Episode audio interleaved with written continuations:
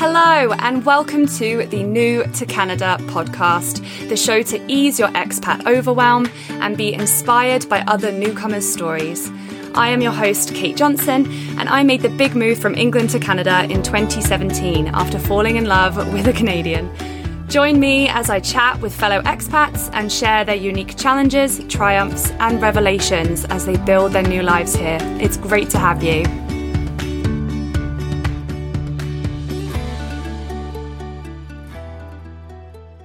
This week, I'm lucky enough to chat with Devesh Tilokani, the wonderful host of the Progress Progressholic podcast, which highlights different people's stories of personal and social growth. Devesh moved to London, Ontario three years ago from Dubai to complete his undergrad studies. He was only 18 years old at the time and had never set foot in North America before. You can either whine about how much you uh, miss your family, about how much you miss home, about how you don't like your life in Canada. That's one option. Your second option is that you can count your blessings. You can figure out a way to make your own family over there, your family of friends, and just, just, just take complete responsibility of your experience. Like, yes, the, yes, there'll be factors that you cannot control, but do not blame your experience on anyone else except yourself. And that, that was like, it's kind of freeing, I guess, taking that responsibility to myself that this is my experience. I can make it or break it, no one else. In this episode, Devesh shares his passion for personal development and the different tactics that he uses to bounce back when feeling low, in a rut, or demotivated, which can come quite often in the roller coaster of moving abroad. We chat about growing up in Dubai, his experience as an international student in Canada, and we bond over our love of podcast hosting. Let's start the show.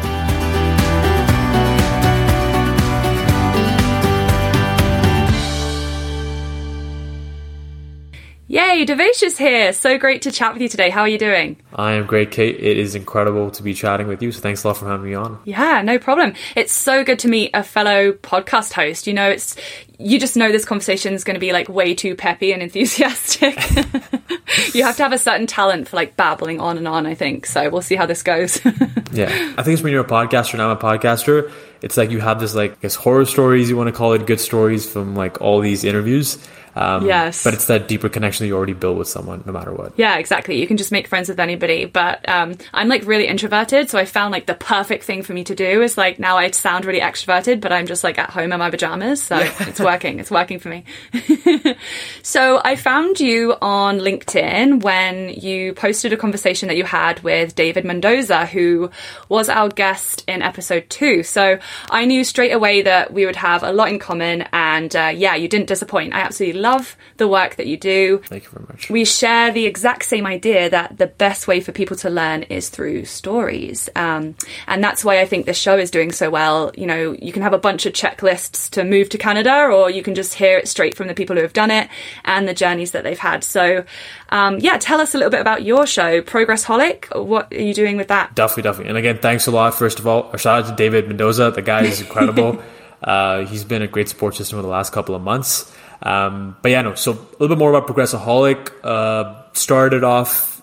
It's been about six months doing it properly, mm-hmm. and um, basically the main idea is the progress of self and society. So we highlight stories of individuals that are dedicated to the progress of self and society. So self being your personal development, your inner growth. That's your mental health, your uh, relationships, social life, and all that good stuff. Mm-hmm. Um, while society is more on a societal aspect on the social impact sort of aspect. So that's sort of interviewing people that are more focused on how do we uh, progress society as a whole, and then there's people who are, who are more focused on and how do you sort of have that individual impact. Mm. And it's kind of like bringing the two together. As I saw a lot of podcasters spoken where they're focusing on personal development, but there's so many out there. Yeah. And there's a lot of them that are focusing on social impact, but there wasn't anything sort of bringing the two together. Sort of found that opportunity in between. Uh, we took it, and um, yeah, it's been an incredible journey.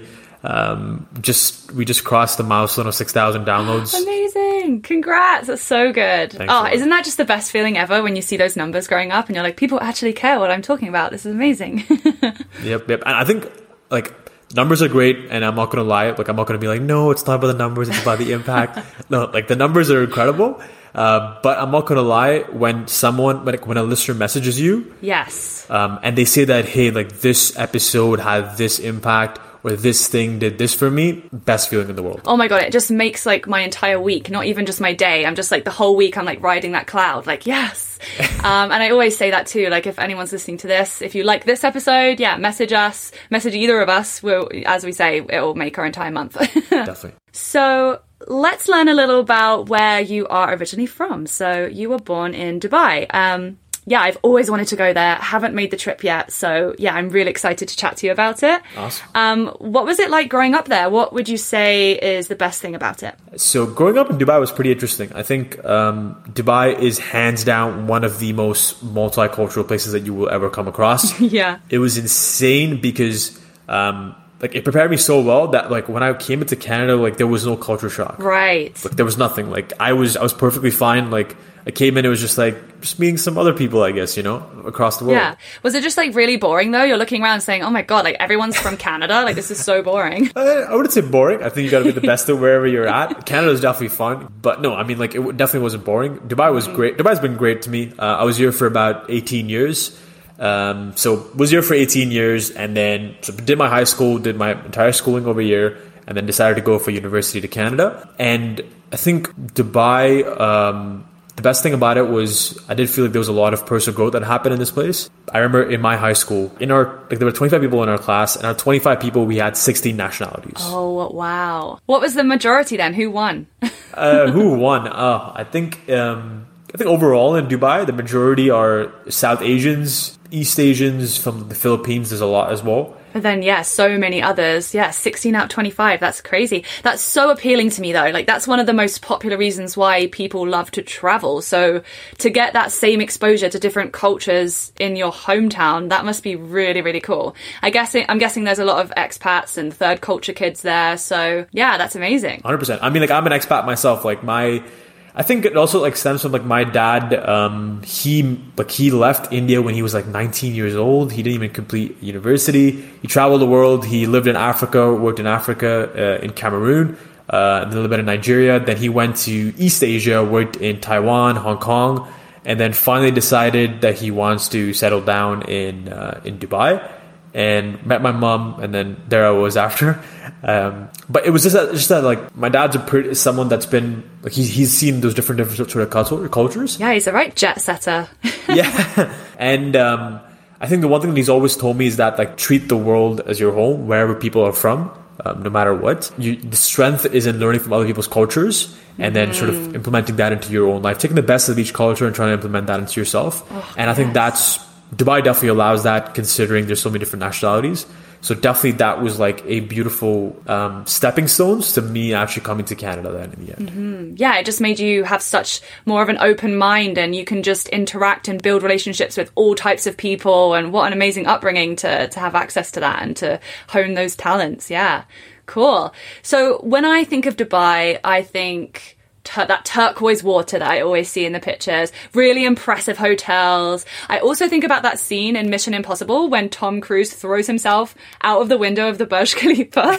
like he, it's like 2,700 feet or something. That's utter madness. So that's, that's not a tourist thing that you can do like the Sydney Bridge climb, is it? It's not, you can't go for a climb with your selfie stick. I do not think so. Uh, don't quote me on that. I mean, a lot of things are possible in Dubai. I would not do it if it was. I would not be there. That would not be something I would want to do. it sounds pretty cool. I'm not gonna lie, so I wouldn't mind trying it out. Yeah, what was it actually like growing up there? What did you do in a typical weekend with your friends? Um, I think one thing about Dubai was that I guess maybe it's a disadvantage. It's it's it's pretty damn hot. Like it is pretty hot over here. Like you can't really like, hey, I'm gonna go on a trek or on a hike. No, you cannot do that because you will literally collapse. Your lungs will just give up. yep, it's like I remember about a couple of weeks ago, it was like about 45 degrees Celsius as, as an example, you know? And temperatures reach up to about 50, 55 degrees Celsius as well, which is like pretty insane. Oof, so yeah. it's, it's like in Dubai on the weekends, you're normally, what you do with your friends is you're normally indoors. So either you're at the malls, you're at, um, you're at house parties, which are sort of indoor stuff, or you're at a bar, you're at a club or whatever, but it's mostly everything's indoors.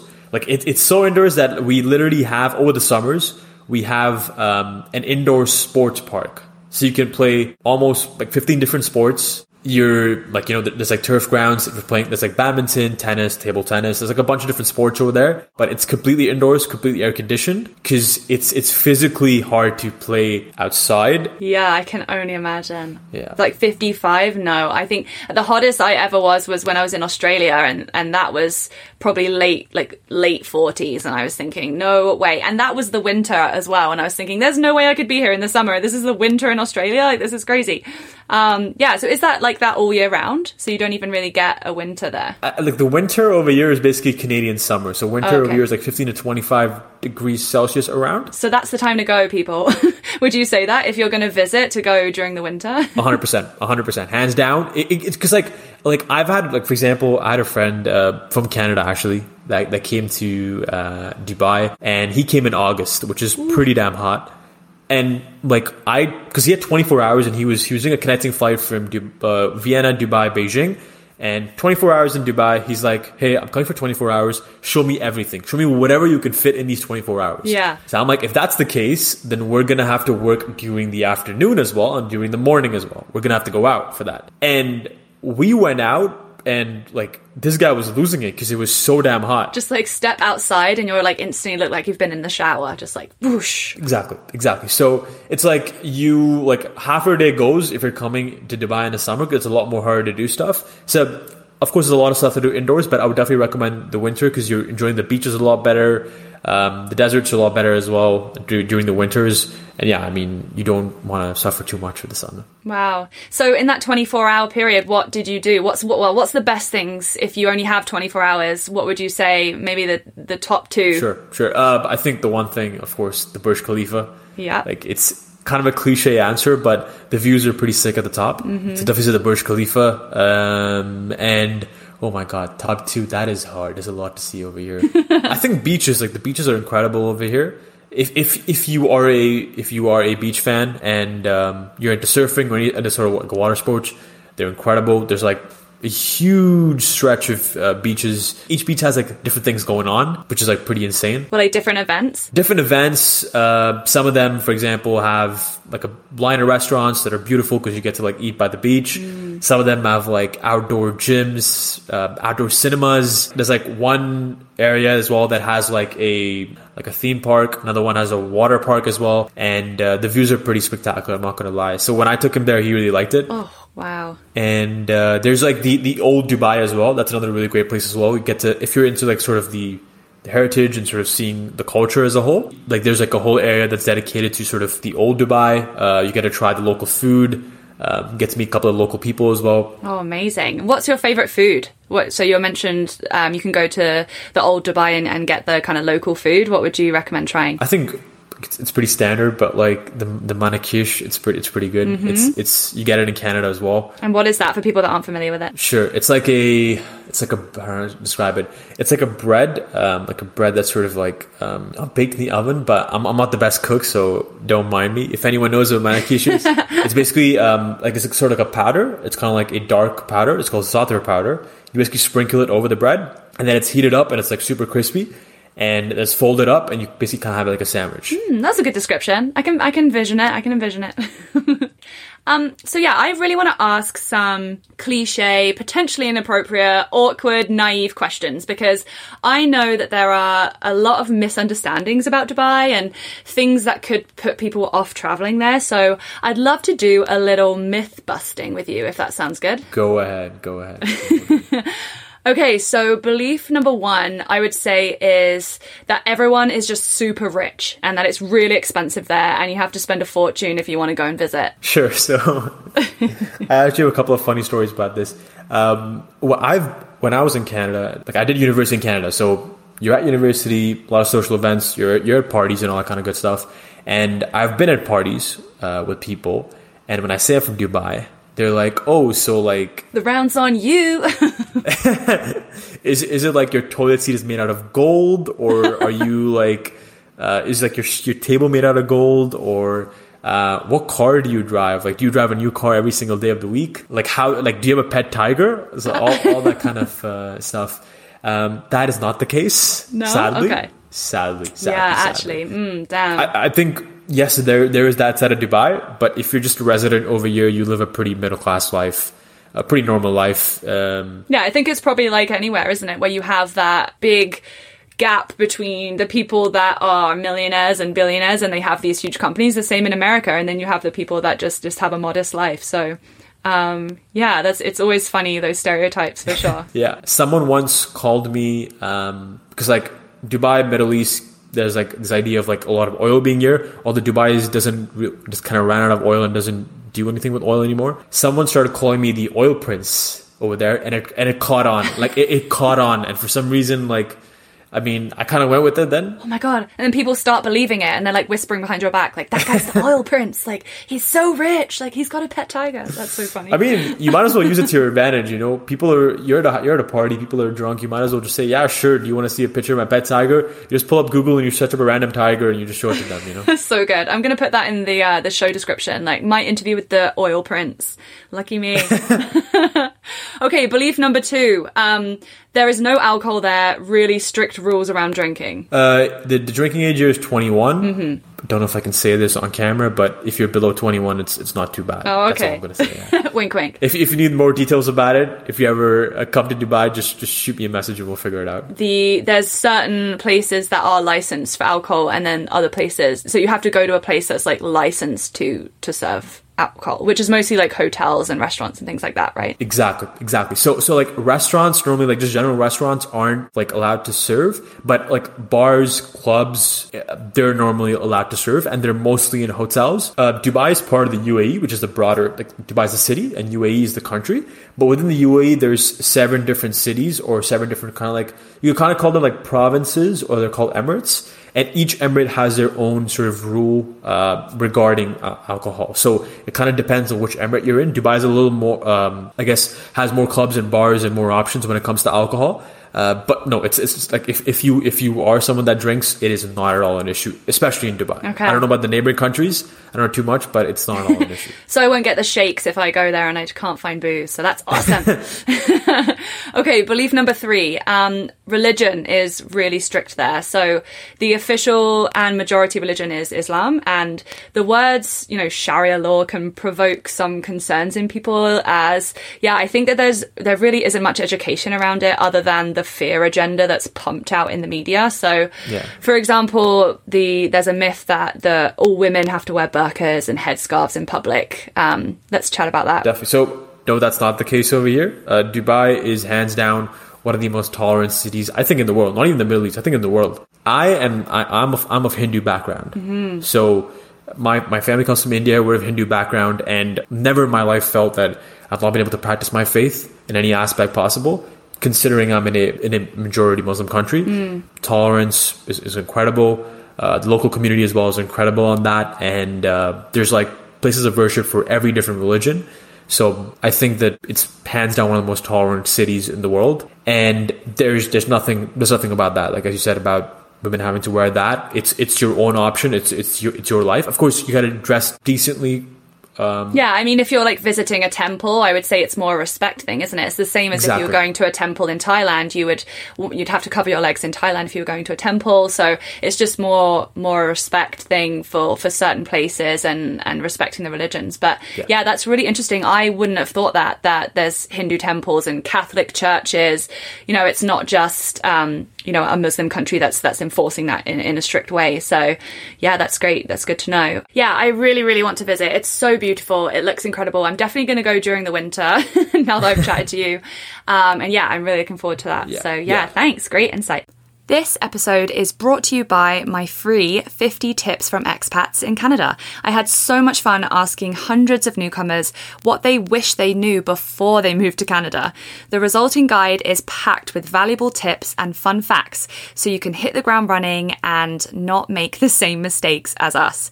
So head to bit.ly forward slash free tips Canada to download it free today. That's bit.ly forward slash free tips Canada. Now back to the show. Okay, so let's jump into your move to Canada then. So you mentioned you so you've grown up in Dubai until you were 17, 18. When did you start considering leaving Dubai and moving to another country? Sure. So uh, Dubai is an incredible place. Uh, education's great over here, um, but I sort of wanted to change when it came to my undergrad education. Mm-hmm. Been here my entire life, and the education here when it comes to the undergrads, like it, it's good, but I think that the West is better with that. So I have three options: either the UK, the US, or Canada. Um, the US is pretty expensive. The UK was pretty, UK and Canada thought Canada be a better opportunity with with sort of you know their push for immigration and all that kind of stuff. So decided to go to Canada and um, wanted to study something around the business business spectrum as a whole. Decided to apply to the Ivey Business School, which is one of the best business schools in Canada, one of, and it's pretty good around the world as well. Um, And got in luckily, that was great. So decided to go to Western University, uh, the business school Ivey, uh, which is in London, Ontario, about a two-hour drive from Toronto.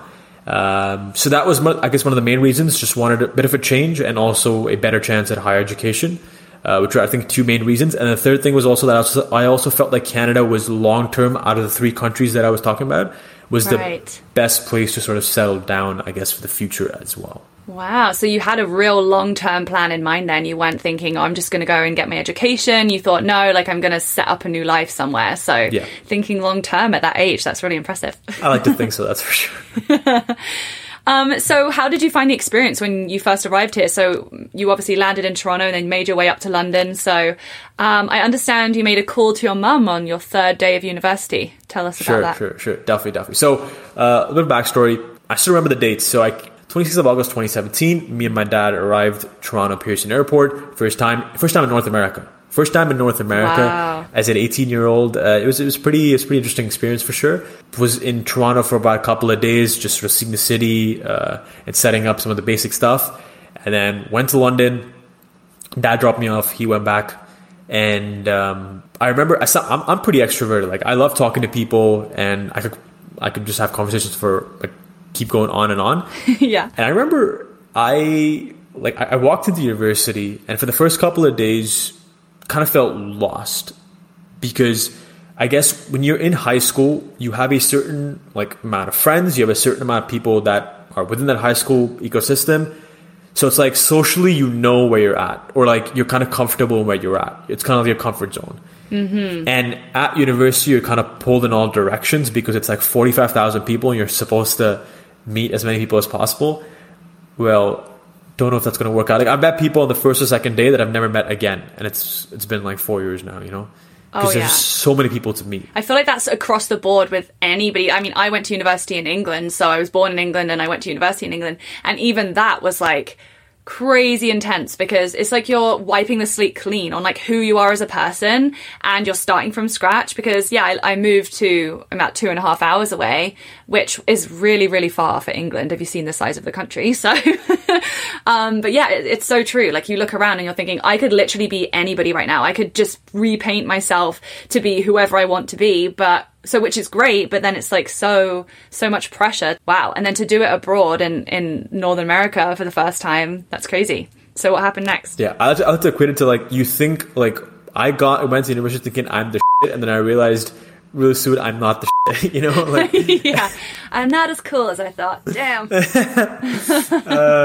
But yeah, no, I remember um, on the third day I called up my mom, and it was it was it was pretty late at night where I was. Dubai was early morning because they're eight hours ahead, and I was like, I don't think I can do this. Like, there's just there's, like there's just so much going on, and I just feel overwhelmed, and like so many people to meet, and like if I'm gonna be able to make like if I'm gonna be able to meet the right people. Um, I'm meeting someone, I'm developing a connection, and then I just don't end up seeing them because I'm meeting someone else, and like this is just like a mess. Uh, so how do you sort of like do all this? And I remember she told me this one thing. She's like, um, "Look, over the next four years, you have one option. Uh, You can either cry about how much you miss your not cry, but she said you can either whine about how much you uh, miss your family, about how much you miss home, about uh, how you don't like your life in Canada, or you know you're far away from family, all kind of stuff. That's one option. Your second option is that you can count your blessings. You can figure out a way to uh, make your own family over there, your family of friends, and um, yeah, just like she's, she's like take com- just, just take complete responsibility of your experience. Don't blame it on anyone else. Like yes, the, yes, there'll be factors that you cannot control, but do not blame your experience on anyone else except yourself. And Yeah. that that was like wow it's kind of freeing, I guess. Great mom. She's like the Dalai Lama of mothers. yeah, she definitely she has her good or bad moments, but she definitely has more good than bad moments. That's for sure. And um, that that was incredible. Like that was hands down the Best um, advice. Like just sort of the, taking that responsibility to myself that this is my experience. I can make it or break it. No one else. Mm-hmm. was incredible. And then I went on this journey of like basically I would do this thing where I would try to meet one new person every single day at my university, and that would be through like like through different different ways. So, for example, we in, in our residence we had a um, caf like a cafe down where you would go and eat, and I would just go and like sit with like random people every single day. And that's how I kind of met some of my best friends, I guess, up to this day. Yeah. Well, being the oil prince would have been really useful. Amazing. No, that's so good. And and it's about like embracing your choice. And it's your choice to to go there and to be there. And it's like, well, you know, don't waste that opportunity and waste that choice. You were so brave up until this point, so just kind of keep going at it. So yeah, that's amazing advice. So did you did you struggle at all with homesickness then? So, you know, Dubai is what, a 13 hour flight? So Four, 14, around 14. 14? Yeah. Oh, I mean, I struggle enough thinking, oh my god, my family are like seven hour, eight hour flights. So I can only imagine being so far from family would be tough. So um, how was that? Uh, tough for sure in the starting, but mm-hmm. I would literally, I would equate it to this, and I love my family to death. Don't, I'm not trying to say that, but like, I would say that the first three days were kind of hard. Then after that, it was all uphill. Yeah. Like, of course, there were specific moments. Like, there were big holidays when you miss your family, for example. Right. Have you been able to get back often, or I guess it's such a huge yeah. haul, but at, you, at, least you can go back and visit them. And yeah, and I, I normally get back like once or twice a year, so it isn't too bad as well. Mm-hmm. If I'm able to get back once or twice a year, I'm more than grateful for that. So honestly, I I no, like I don't miss them that much. like it's. I'm not trying to like you know like yeah no that's great though that's such an amazing thing to to accept and to just say so honestly because um yeah, like you move here and it, it's almost like an expectation that you're going to miss your loved ones and things like that. But the fact that that isn't a major struggle is such a mark of, of what a success you've made your life to be. So that's amazing. So you obviously love Canada and you're happier here, potentially happier, would you say, than, than you were back in Dubai? Um, definitely happier for sure like again, like I would say, I, I, I guess the word miss, I would miss, I do miss my family, but homesickness for home, I don't think that's something that it's not right. that far. It's not negatively affecting your your life and your journey in like a day to day basis. So yeah, you've you've overcome that. So yeah, that's amazing. It took me a long time to to get over that, and I feel like now I'm the same. I can say yeah, it doesn't it doesn't really affect me anymore, and I, I'm happy where I am, and I'm happy with my my decision and my life, and so yeah, Amazing. Wins all around. So yeah, I feel like being an international student definitely helps the process as well because the whole making friends thing is so much easier. so like you just said, you could sit in a cafe and meet a new person every day. Like that is amazing. So yeah, I feel like coming here without that element to it is is a lot harder. So yeah, that must have been really useful. 100%. Like if I came here when I was 23, 24, maybe like when I was coming straight straight into workforce, it definitely be a little bit harder. I can see that happening. I, I'm, I haven't done that, so I can't really speak to it. But I also like to say that, like, yes, it's going to be harder, but you don't have a choice. You just got to figure it out in the end, you know. Yeah, amazing. So, what would you say has been your biggest win since moving to Canada? What's the best thing that, that's that's happened to you, in your opinion? Best thing that's happened. Oh boy, there's, there's a decent amount of good things and bad things. Let's have one of each. What's the worst thing and the, the best thing? worst thing, uh, this is a little personal, I guess. Um, I'll start with worst and then we'll, go to something maybe better. Worst thing that happened, I guess, uh, would be that in second year, middle of second year, um, my dad basically had a life threatening heart attack when I was over in Canada, mm. and uh, he was in Dubai, and um, like he's he's he's good now, he's all great. Oh, good. Uh, he survived that. Um, but of course, at that point, the doctors had kind of not given him the best chance to make it through. And I guess when you're when you're 14 hours away, oh my god, I couldn't imagine. Yeah, yeah. It's not like something you can just drop everything and just go, right? Yeah, yeah. Ooh. Like a lot of my friends, like they lived they live two to three hour drives away. So second they get a call, they can leave. Right. Uh, for me, it wasn't exactly uh, like that. And I remember speaking about it uh, with my parents. Uh, there were certain financial issues which meant that I couldn't even go back during that specific time uh, we made a decision that uh, if if my dad gets any worse, then I'll come back. If he gets better and better and better, I'll just stay stay back in Canada. Luckily, he got better and better and better, so just stayed oh, back. God. I think I think that was uh, definitely one of the more um, challenging things. but I'd also like to flip it into a good thing because that experience got me so much more closer to my dad like than I was before that. Uh, and although I didn't meet him after that for a while, we just got closer through like you know through calling, texting, and then when I finally came back in the end, uh, we actually spoke. Oh my god, it would make it so much more special too when you finally did meet back up with him in person. Just thinking you would never have even there would have been a time where you thought that would never have happened. So yeah, incredible. Yeah, hundred percent. And I think I guess I guess I just said the good thing because there's a lot of good things, but I guess one good thing related to this would be that I felt like I actually got closer to my family once I left. That's amazing. Don't know how, but I feel like that too. That's really weird. Maybe it's maybe it's to do with like growing up a little bit as well because you kind of uh, such a little shit when you're a teenager and you like don't respect your parents. And then now I feel like we've moved away and we appreciate more what they did and what they do for us. And yeah that's Yeah. so funny. I feel the same way Okay, let's jump into your expertise. So I've been listening to your podcast and watching your videos, and yeah, you are such an awesome um, source for all things productivity and mindset shifts. So yeah, I've always been fascinated with psychology and and how we can shift our way of thinking to adjust better to different situations. And like what we were saying that we have the power to actually choose how we feel and react to changes in our lives. Um, so that can make a huge difference to to the moving abroad process. So let's start with mindset. Um, I am all too familiar with the energy lulls that come with adjusting to a big move. Um, you hear the phrase emotional roller coaster a lot when you're talking to people that move abroad.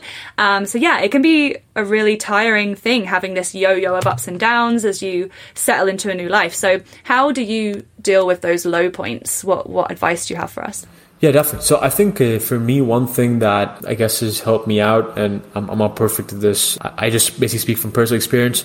Kind of, I treat myself as a guinea pig. Try it on myself. If it works, I'll, I'll throw it out there for someone else. Then why not? You know. Yeah. Oh, yeah. So I think one thing that's really worked for me is having two to three uh, de-stressors or having two to three things that I can I can jump towards when I'm going through that lull moment or I'm in a rut or I'm in some sort of this. So for example, one one of the one of those things for me uh, that I've sort of built recently is going on runs when I'm kind of my productivity is low or I'm not able to focus or kind of feel like my energy's off and some aspect could be mental it could be physical it could be any one of them. I just throw myself into some sort of action and one of them is running It's something that i do and it could be like a super quick 5k run Ugh, super! You make me sick. Ugh, I, was, I thought you were going to say like run around the block or something. Like, oh, just a quick five k run. Like that would take me like two hours. no, no, no. Like, I, like I have friends that are doing like 40, 50, 100k. So like I'm Oh, a, okay. I'm an amateur. I'm an amateur. So this makes me feel a little bit better. I'm not gonna lie. Yeah, no, I totally agree. I think I think that exercise is so underrated, and it's definitely something that can bring a lot of dread, and and you think it's just such such a task to get through. But actually, when I, I've really made progress in it, that when I actually do make myself do it, you do feel so much better afterwards. It sounds so cliche, but it almost just like shocks your brain into like getting out of my own head. Like I've been like overthinking and stressing and maybe feeling a bit down, and it just kind of like shakes you and and kind of resets you almost. It yeah, it just, it just makes such a difference. I totally 100%. agree. I think what uh, definitely agree with you on that, 100 percent, uh, hands down. And I think what me one more super quick one. Uh, I think building consistent habits that makes it that sort of um, aligns it in the thing. I think people speak a lot about habits and all that. It's kind of become like a cliche word now. Build habits, start a morning routine, meditate, journal, mindfulness, all that kind of stuff yeah. they're great. I, I mean, I meditate, journal, and they're and they're all amazing things. But I think that um, building some sort of consistent habits have a massive impact. And one of the best things to start with habits is to actually stack them over time. So for meditation, I started super simple, five minutes a day. That's it. That's super low commitment, five minutes a day. Then increase it to seven minutes, then to ten minutes, and all that kind of stuff. What would you say to people that have never meditated before? Um, it, how do you how do you even start? Do you just sit down and put some calming music on and, and just be silent? Is that is that really the crux of it? So, so what I do is something that, and, and again, like I was in the exact same spot about four to five months ago as someone that's like, my mind's always running. So it's, it's kind of hard to like sit down for five minutes.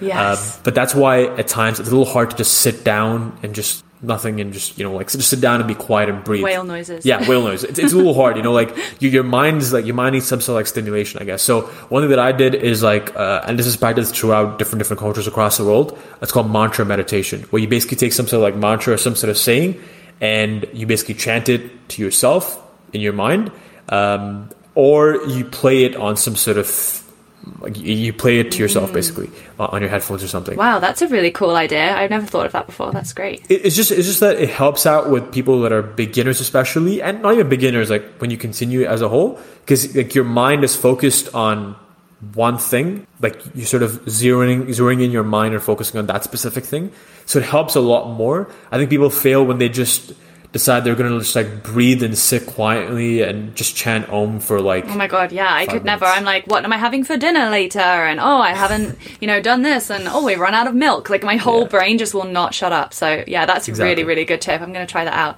exactly.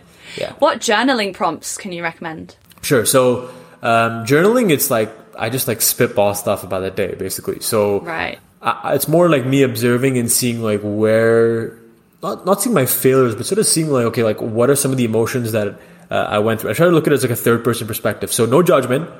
This is just Devesh's life. Just look at it from a third person's perspective. No judgment again. Like observing uh, rather than actually judging. Kind of just observe the day's uh, proceeds. Um, like, hey, I wasn't, I didn't really get that much work done from four to eight. Like, what was I doing during that time? Uh, maybe I was just off completely. Um, like, what was that? What was the thoughts that were going in my head, which is why I wasn't able to sort of sit down and focus at a specific moment. So it's more about just observing as a whole. Yeah, I found that that whole reflection time has been so useful. I had this book that you write something down for every day and then it has like 5 years on each page so you can see what you were doing that day 5 years ago. It's really cool. I did a post on Instagram that actually got so much uh so much interaction with because it was I'd I'd written down on that day a year ago, I'm so upset. I hate my life here. You know, so dramatic in your journaling.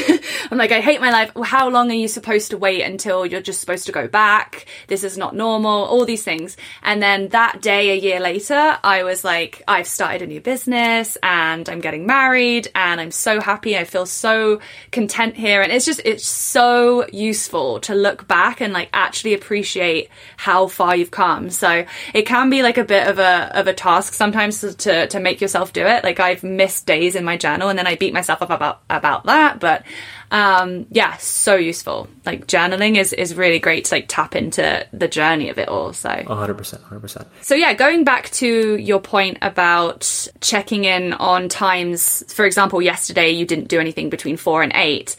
Uh, you also talk a lot about productivity and what to do to actually make the most of the time and that you have and be more efficient with your day. So, um, do you want to chat a little bit about batching and the 80-20 rule that you that you have a expertise on? Let's hear all of that. Sure, sure, definitely. So uh, both of these rules, I got to give credit to Tim Ferriss from the Four Hour Work Week. I actually have the book right there. I mean, it's audio, so you can't really see the book um, for, for anyone listening.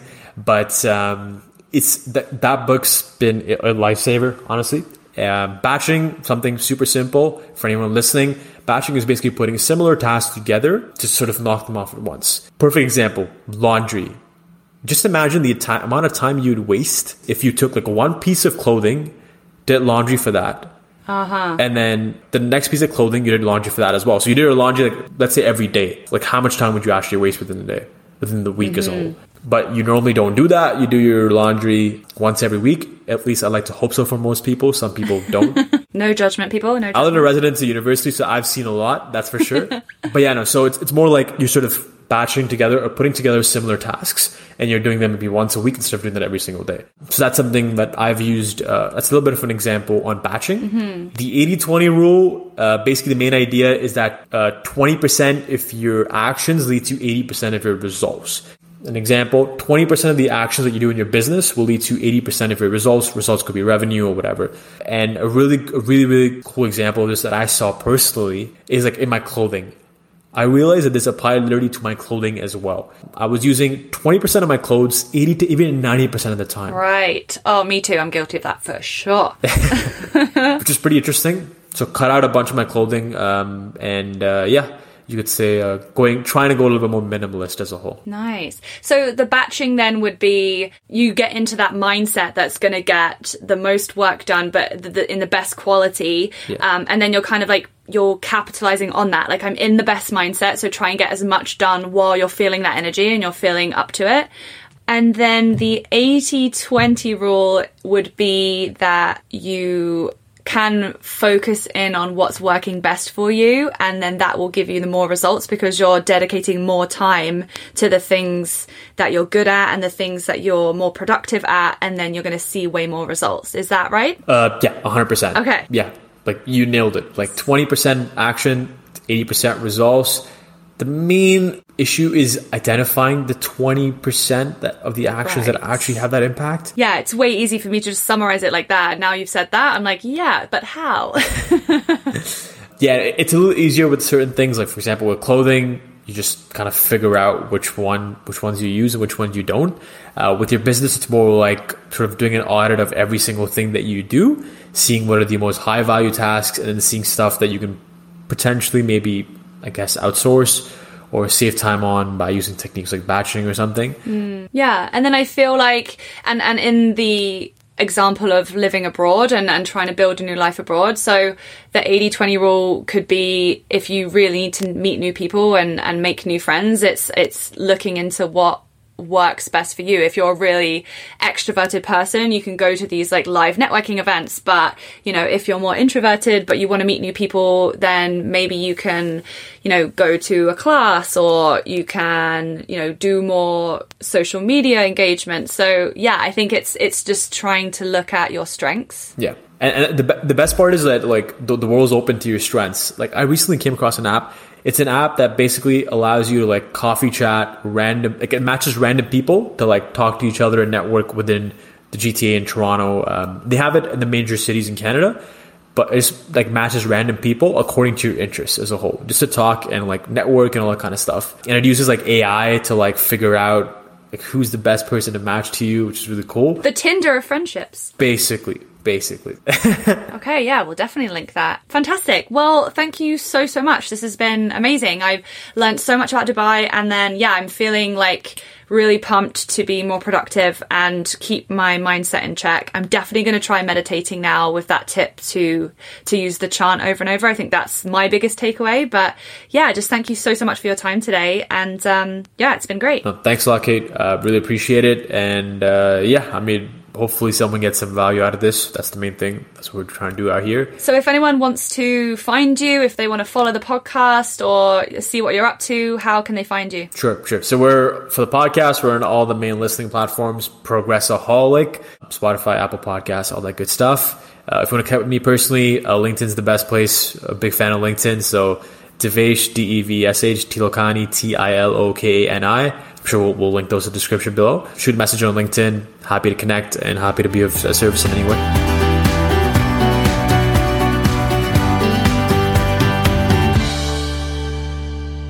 Thank you so, so much for listening. As always, it would mean the world to us if you could leave us a quick review on Apple Podcasts or wherever you're listening from. And then, if you're loving the show so far, recommend us to your friends. Spread word and help us grow this exciting community. Until next week.